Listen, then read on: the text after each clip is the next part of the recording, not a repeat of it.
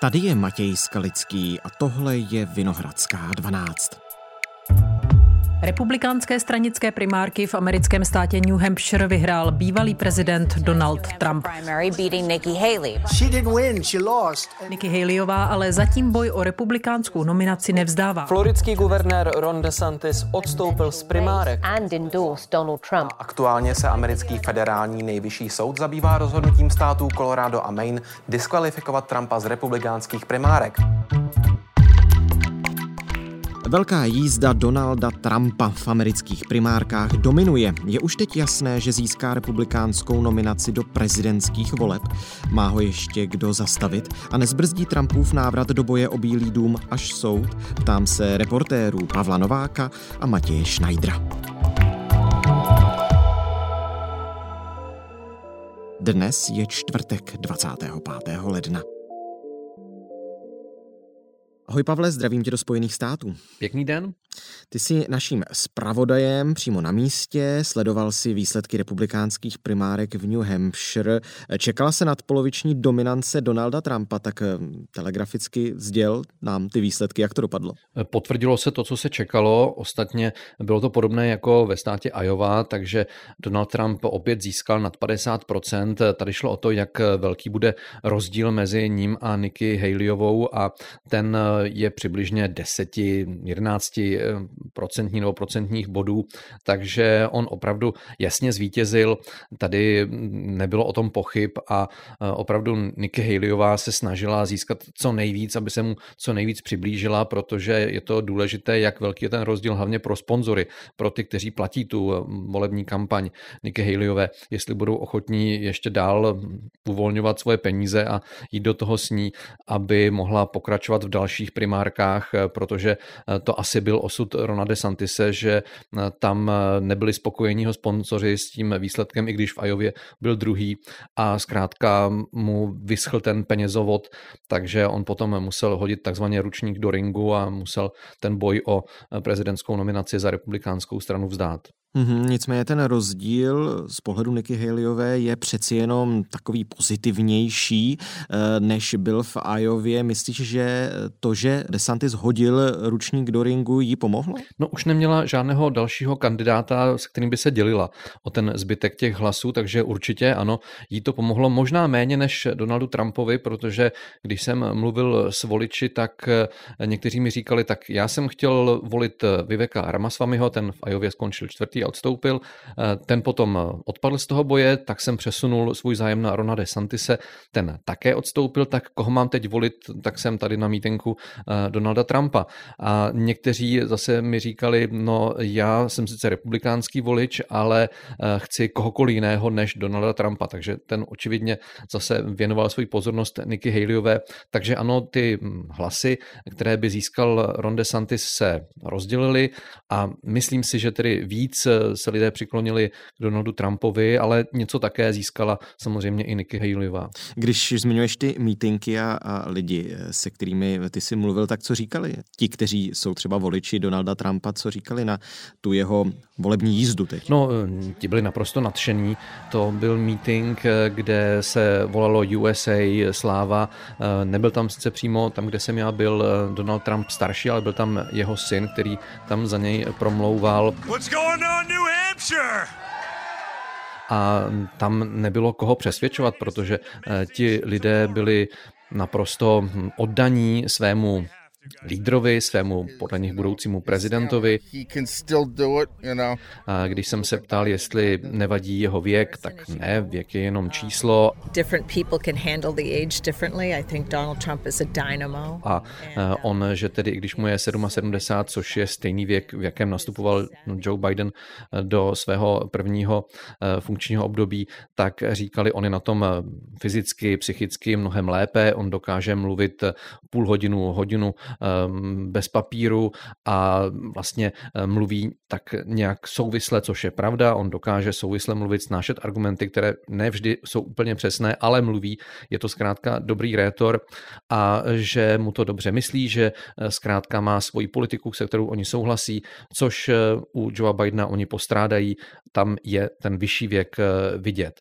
Když jsem se ptal, jestli třeba nevadí to, že je obviněný z několika trestných činů, tak samozřejmě to je pouze kampaň, to je proti němu namířeno, to všechno dělají levicoví prokurátoři a spikl se proti němu celý systém a nechtějí ho pustit vlastně k moci, protože se ho bojí. Trump is not guilty of any of these things he's been accused of. Everybody knows that. This is just a witch hunt.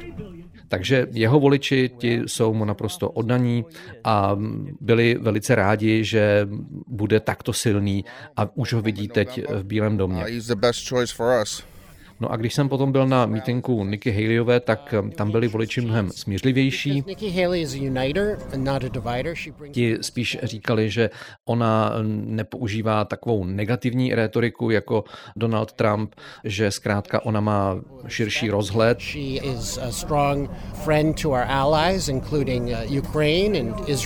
Uh, Neorientuje se jenom na Ameriku, protože samozřejmě těm voličům Donald Trumpa šlo o to, aby America first, um, že tedy Amerika musí být na prvním místě a nezajímá nás tolik, co se děje ve světě a co si o nás myslí někde jinde a nemusíme být e, tím hlavním hráčem ve světě, kdežto e, voliči Nikki Haleyové ty oceňovali její širší rozhled, její erudici. A to, že se zkrátka chová jinak, tak nějak distinguovaně e, než Donald Trump. A měl si třeba pocit, že voliči guvernérky, někdejší guvernérky Jižní Karolíny a bývalé velvyslankyně Spojených států při OSN Nikki Haleyové byli spíš její podporovatelé anebo odpůrci Donalda Trumpa? No, někteří byli jasní podporovatelé, že ji chtěli od začátku, ale někteří to brali jako ne nutné zlo, ale eh, spíš jako tu poslední volbu, že ano, chci být konzervativní volič, chci být republikán, ale zkrátka nechci Donalda Trumpa, cokoliv jiného, jak říkal jeden volič. A tady už zbývá tedy jenom eh, Nikki Haleyová, takže i tady někteří komentátoři v televizích eh, říkali, že to vlastně nebude volba mezi mezi oblíbenci, ale volba toho nejméně, nejméně nevhodného nebo toho nejpřijatelnějšího eh, pro některé republikánské voliče, takže ano, Nikki Haleyová má nejenom své příznivce, ale i zaryté odpůrce Donalda Trumpa, pro které je jedinou možností v tom republikánském poli. K tebou už zmiňovanému eh, Joe Bidenovi musíme dodat, že v New Hampshire se konaly i demokratické primárky neoficiální, ano. protože kvůli vnitrostranickým sporům to prostě na federální úrovni není uznávané, ale tam vyhrál Joe Biden. U těch republikánských, které opanoval Donald Trump, myslíš si, že Trump už má republikánskou nominaci jistou, byť ty primárky teprve začaly? No, on si to rozhodně myslí, protože na tom povolebním mítinku ve městě Našua eh, tam dokonce jeden z jeho podporovatelů, ehm, senátor z Jižní Karoliny Tim Scott, eh, začal skandovat, eh, už je to jasné, už je to jasné, už nepotřebujeme další primárky a Donald Trump mu vlastně přizvukoval, takže mm, už si on asi myslí, že takové tažení povede ještě dál. No, není to ještě úplně jasné, byť ta podpora v těch dvou státech je vysoká, e, nicméně máme před sebou ještě 48 dalších států a některá závislá území, kde také e, jsou volební schromáždění nebo něco jako primárky a asi rozhodující bude takzvané super úterý, což je 5.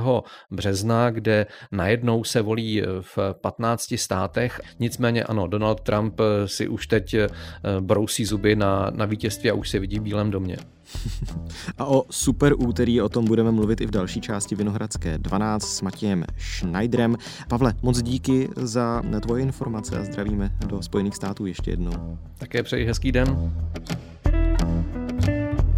congratulate Donald Trump on his victory. He earned it. We beat her so badly, but Ron beat her also. You know, Ron came in second and he left. It's clear to me that a majority of Republican primary voters want to give Donald Trump another chance. Ahoj Matěji, vítej ve Vinohradské 12, díky, že jsi na nás udělal chvíli. Ahoj a díky za pozvání. She came in third and she's still hanging around. This race is far from over. There are dozens of states left to go. Ty ve Voxpotu samozřejmě sleduješ, co se odehrává ve Spojených státech, taky připravuješ eh, podcast Redneck o americké politice. Čekal jsi, že to v New Hampshire dopadne tak, jak to nakonec dopadlo? Three times now, three. Já to řeknu úplně bez obalu a musím říct, že po tom vývoji těch posledních týdnů, tak když jsem se podíval na ty výsledky, tak jsem si jenom tak pokýval hlavou, protože ono vlastně v tuhle chvíli nešlo čekat moc nic jiného a ty výsledky tak jsou vlastně úplně v línii s tím, co se dalo čekat. Jak moc ty výsledky ovlivnilo to, že nakonec eh, Ron DeSantis, guvernér floridský, hodil ručník do ringu? Já si osobně nemyslím, že by to nějak dramaticky změnilo ten poměr těch hlasů, ale samozřejmě to mění jejich vyznění, protože jedna varianta, co mohlo teďka následovat, bylo, že se bude přetahovat Nikki Haley s Ronem DeSantisem právě o to, kdo je vlastně ten nejsilnější netrampovský kandidát. A teďka tady zbývá jenom Nikki Haley, takže pokračuje jenom ona, ale je to spíš otázka toho, jak to vyznívá. Hmm, a Nikki Haleyová, někdejší guvernérka Jižní Karolíny, taky bývalá velvyslankyně Spojených států při organizaci Spojených národů. Tam má teď nějaké reálné šance Trumpa v těch dalších primárních volbách ještě ohrozit, protože o New Hampshire se mluvilo jako o státě, kde ty reálné šance teoreticky má, taky ty výsledky nejsou tak tak drtivé jako třeba v Iově pro Trumpa, tak hm, splnila očekávání, má ještě naděje nebo nemá? Ono se to pro ní vyvíjí dobře, co by bylo samozřejmě lepší, kdyby v té Iově nebyla třetí, jak dopadla o 2% body za tam druhým Ronem DeSantisem, který tam měl 21%, ona měla asi 19%, tak tam samozřejmě, kdyby ho přeskočila, tak by byla v lepší pozici, ale stejně i v té Iově trošičku předčila očekávání a, a právě hmm. do New Hampshire šla s tím, že teda tady pravděpodobně pravděpodobně se zapíše ještě silnější výsledek a to by jí mohlo teoreticky katapultovat k tomu, že by mohla mít nějaké šance později v těch primárkách. Tam ještě hraje roli to, že teďka bude v těch primárkách trošku taková pauza a oni tam proběhnou eh, primárky takové komplikované v Nevadě a ještě na Panenských ostrovech, ale ty vlastně pro tu republikánskou nominaci nejsou až tak podstatné a pak skoro až za měsíc proběhnou právě v Jižní Karolíně primárky, což samozřejmě hraje eh, Nikki Haley určitým způsobem do karet, protože to je její domovský stát, kde má spoustu kontaktů hmm, a takhle. Hmm. Zároveň teda podle těch dosavadních průzkumů ona se tam nebere úplně dobře. To se samozřejmě teďka může změnit, když ona prokázala ve dvou státech, že teda nějakou šanci má a že teda je víceméně tou nejsilnější proti Trumpovskou kandidátkou, tak samozřejmě ty průzkumy se teďka můžou pohnout. Nicméně i tam momentálně ztrácí docela razantně na Donalda Trumpa. Je možné, že se to pohne, to bude všichni teďka bedlivě sledovat v následujících týdnech. Zároveň a já bych eh, ty její šance eh, úplně nechtěl přeceňovat, protože i kdyby to dopadlo nějak jakž tak dobře eh, v té Jižní Karolíně, což v tuhle chvíli opravdu není jasné, tak pak na začátku března přichází takzvané super úterý. Jsou tam obrovské státy jako Texas nebo Kalifornie, které samozřejmě mají obří váhu pro tu nominaci, protože jsou prostě velice početné populačně a tam v těch má v tuhle chvíli Donald Trump náskok okolo 60% bodů, což wow. se překonává opravdu těžko. Hmm. A samozřejmě, jak říkám, ono každý relativní úspěch v nějakém těch, z těch předchozích států může s tímhletím trošičku zamíchat, ale zároveň, co se budeme povídat, těch 60% bodů je prostě masivní, masivní náskok, který se překonává hodně těžko. A ještě mi prosím tě řekni, Niky Haleyová, ta, ta do těch primárek vstoupila tedy s čím? Ona se ostře vymezuje proti eh, Donaldu Trumpovi, nebo nemůže nakonec dopadnout tak jako Ron DeSantis, který, tak oni se spolu tak jako škorpili a potom, když on odstoupil, tak ho podpořil? Nikki Haley se chvílemi trošku vymezuje vůči Donaldu Trumpovi, ale taky tak lavíruje, tak ono je to těžké, protože ona sloužila v jeho administrativě jako ta velvyslankyně eh, k OSN a takhle. Zároveň samozřejmě se tady množí spekulace o tom, jestli by třeba nemohla plnit nějakou úlohu v jeho případné administrativě, třeba i v pozici viceprezidentky, takže ona se nechává určitě tyhle ty vrátka otevřená, byť teďka o víkendu to popírala, ale to tak eh, ty kandidáti dělají, dokud neukončí vlastní kampaň. A nejvíce proti Trumpovským kandidátem byl rozhodně bývalý guvernér guvernér New Jersey Chris Christie, ale ten ukončil kampaň ještě před tím prvním státem, před Iovou. Hmm. Takže Nikki Haley nebyla nejvíce protitrampovská. Jí se podařilo vlastně přesvědčit tu americkou veřejnost, že vlastně je ta nejsilnější protitrampovská kandidátka, ale zároveň, jak říkám, je to trošičku komplikovanější a spíš se snaží tak jako hodně politikařit a lavírovat a nechávat si různá vrátka otevřená. A z tvého pohledu, jako člověka, který tu americkou politiku sleduje dlouhodobě, ty si myslíš, že to nakonec může dopadnout? Tak, že kdyby eh, Trump šel jako vítěz té republikánské nominace do boje o Bílý dům, takže si jako viceprezidentku sebou může vzít eh, potenciální viceprezidentku právě Nikki Haleyovou? Protože já jsem zaznamenal jeho slova, tuším po těch primárkách v Ajově, kdy eh, se o ní zmiňoval jako o někom, kdo není úplně prezidentský materiál. Myslím, že ta citace přímo byla. On tohle to říkal, zároveň předtím eh, lidi z Trumpova okolí trošku spekulovali, že by to úplně nevylučovali. Já bych si moc z těch výroků, dokud nebude jasno v těch primárkách, moc nedělal. Hmm. Ono, protože by se to mohlo stát, hraje samozřejmě to, že Trump něco podobného udělal při těch volbách v roce 2016, kdy se vzal Mikea Pence, který vlastně typově trošičku podobný v něčem kandidát jako Nikki Haley. To samozřejmě ukazuje, že on toho doslova byl už schopný v minulosti, ale zároveň samozřejmě všichni víme, jak to dopadlo s Mikem Pencem, který se pak spíral trošku Trumpovi, který chtěl zvrátit ten výsledek voleb v roce 2020, takže je tam samozřejmě taky silný argument pro to, že Trump by už tohle to znovu neudělal. Myslím si, že on se víc pokoukává, respektive americká média o tom hodně píší po různých kongresmenkách republikánských, ale zároveň bych rozhodně neříkal, že to jde úplně vyloučit tahle varianta s Nikki Haley. Každopádně ty republikánské primárky se teď zúžily na dva hlavní kandidáty, respektive kandidáta a kandidátku. Je to už podle tebe po New Hampshire teď jisté, že se chystá velký návrat Donalda Trumpa, nebo by si počkal přeci jenom na to supervolební úterý? Já bych řekl, že v těch republikánských primárkách je v podstatě jasno, určitě musíme počkat na to super úterý, ale eh, je to jako ten jeho náskok je fakt tak drtivý, že myslím si, že se s tím dá operovat a mám pocit, že s tím i americká média operují, že fakt se spíš baví o tom ne koho, kdo může eh, Trumpa porazit a jestli ho může porazit, ale vlastně víc a víc pozornosti je věnováno právě tomu, koho si teoreticky on může vybrat jako toho viceprezidentského kandidáta a potenciálně pak samozřejmě tomu, kdo z nich eh, s Joeem Bidenem má navrh v průzkumech. Mm-hmm. Takže to znamená, že ten trumpovský proud v republikánské straně už plnohodnotně prostě zvítězil? Pozoruješ nějakou velkou proměnu té strany? Já nevím, jestli bych byl takhle úplně definitivní. Prostě celé tyhle ty primárky byly výrazem toho, že se snaží ta strana hledat nějakou alternativu. Vypadá to, že ji není schopná najít a takhle, ale neřekl bych, že najednou tady startují nějaké trumpovské dekády republikánské strany. Myslím, že to prostě závisí ještě na dalším dění a nepodceňoval bych to, že Donald Trump je v americké společnosti taky značně nepopulární postava. Hmm, ta otázka je podle mě hrozně zajímavá, protože já jsem se teďka díval na nějaký průzkum CNN, který se právě v New Hampshire snad ptal těch lidí, kteří jsou buď podporovateli Nikki Haleyové nebo Donalda Trumpa na otázku, kdo podle nich vyhrál ty minulé prezidentské volby. Ta otázka zněla nějak takto a ty lidé se velmi lišili v těch odpovědích, kdy ti, kteří byli podporovatelé Donalda Trumpa, tak eh, jim bylo naprosto jasné, že nezvítězil Joe Biden podle práva v těch volbách. Naopak ti, kteří podporovali Nikki Haleyovou, tak eh, asi čtyři z pěti řekli, že ano, ty eh, volby byly regulérní. To znamená, že i v republikánské straně prostě stále jsou nějaké třicí plochy.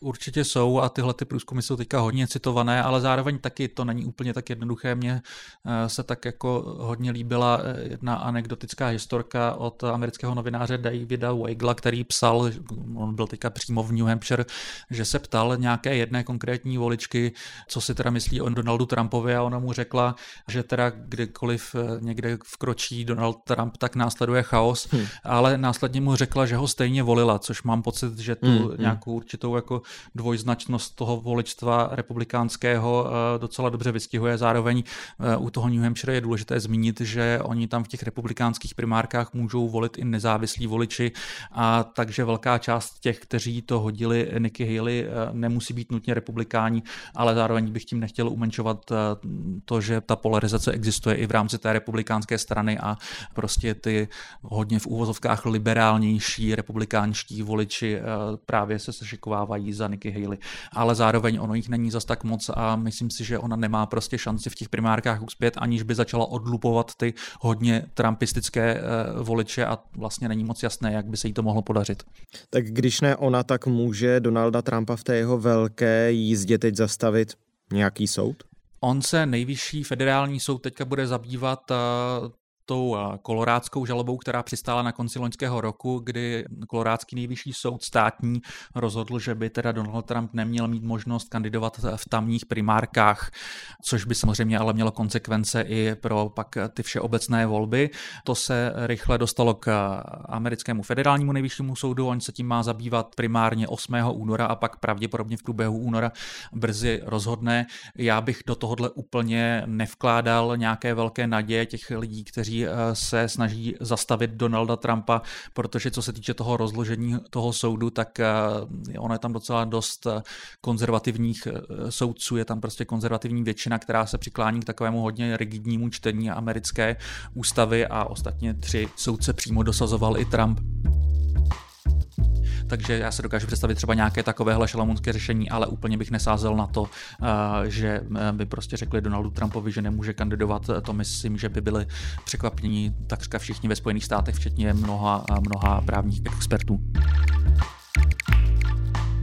Mati, myslíš, že z minula poražený Trump je teď někým jiným, že se poučil, že by byl třeba ne nutně jiným prezidentem, ale že je prostě trošku jiným kandidátem, aspirujícím na to místo v Bílém domě. Ono se hodně mluví o tom, že on je docela motivovaný jakousi mstou za to, že teda vnímá, že mu byly ukradeny eh, ty volby v roce 2020 a zároveň je také nutné brát v potaz to, že byť on teda šokoval svět v roce 2016 tím, že nejdřív vůbec kandidoval, pak jak kandidoval a pak, že vlastně zvládl porazit Hillary Clinton, tak potom, co přišel do Bílého domu, tak ta jeho administrativa byla dost chaos a dost se tam přetahoval s nějakými těmi zavedenějšími kádry v republikánské straně a přes tu divokou rétoriku, já bych řekl, že eh, ty největší výdobytky, kterých on eh, dosáhl, byly vlastně docela konvenčně republikánské. Šlo tam primárně o prostě velký balík daňových škrtů. A v tom trumpistickém světě vím, že to velká část lidí vnímá tak, že on se vlastně nechal ten svůj radikální program tou stranou rozmělnit.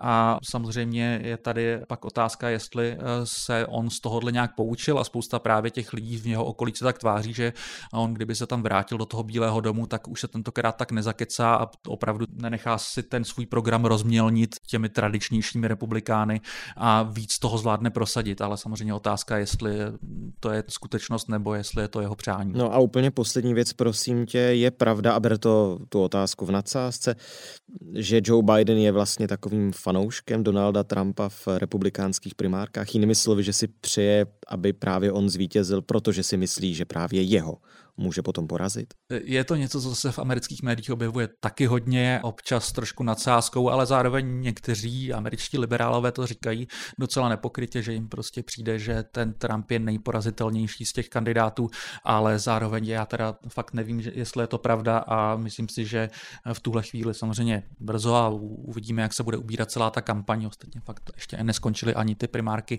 ani na jedné straně, ale eh, já bych rozhodně nepodceňoval schopnost jak Joe Bidena porazit Donalda Trumpa, tak obráceně.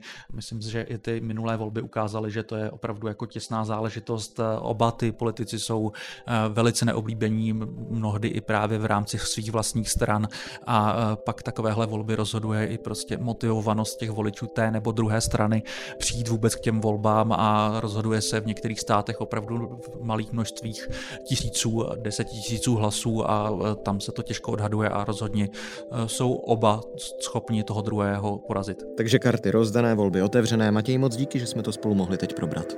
Já díky za pozvání. Tohle už je všechno z Vinohradské 12, z pravodajského podcastu Českého rozhlasu. Dnes s Pavlem Novákem, kolegou s pravodajem ve Spojených státech a Matějem Schneiderem, reportérem Voxpotu a autorem podcastu Redneck o americké politice. Bavili jsme se spolu o amerických primárkách. Naslyšenou zítra.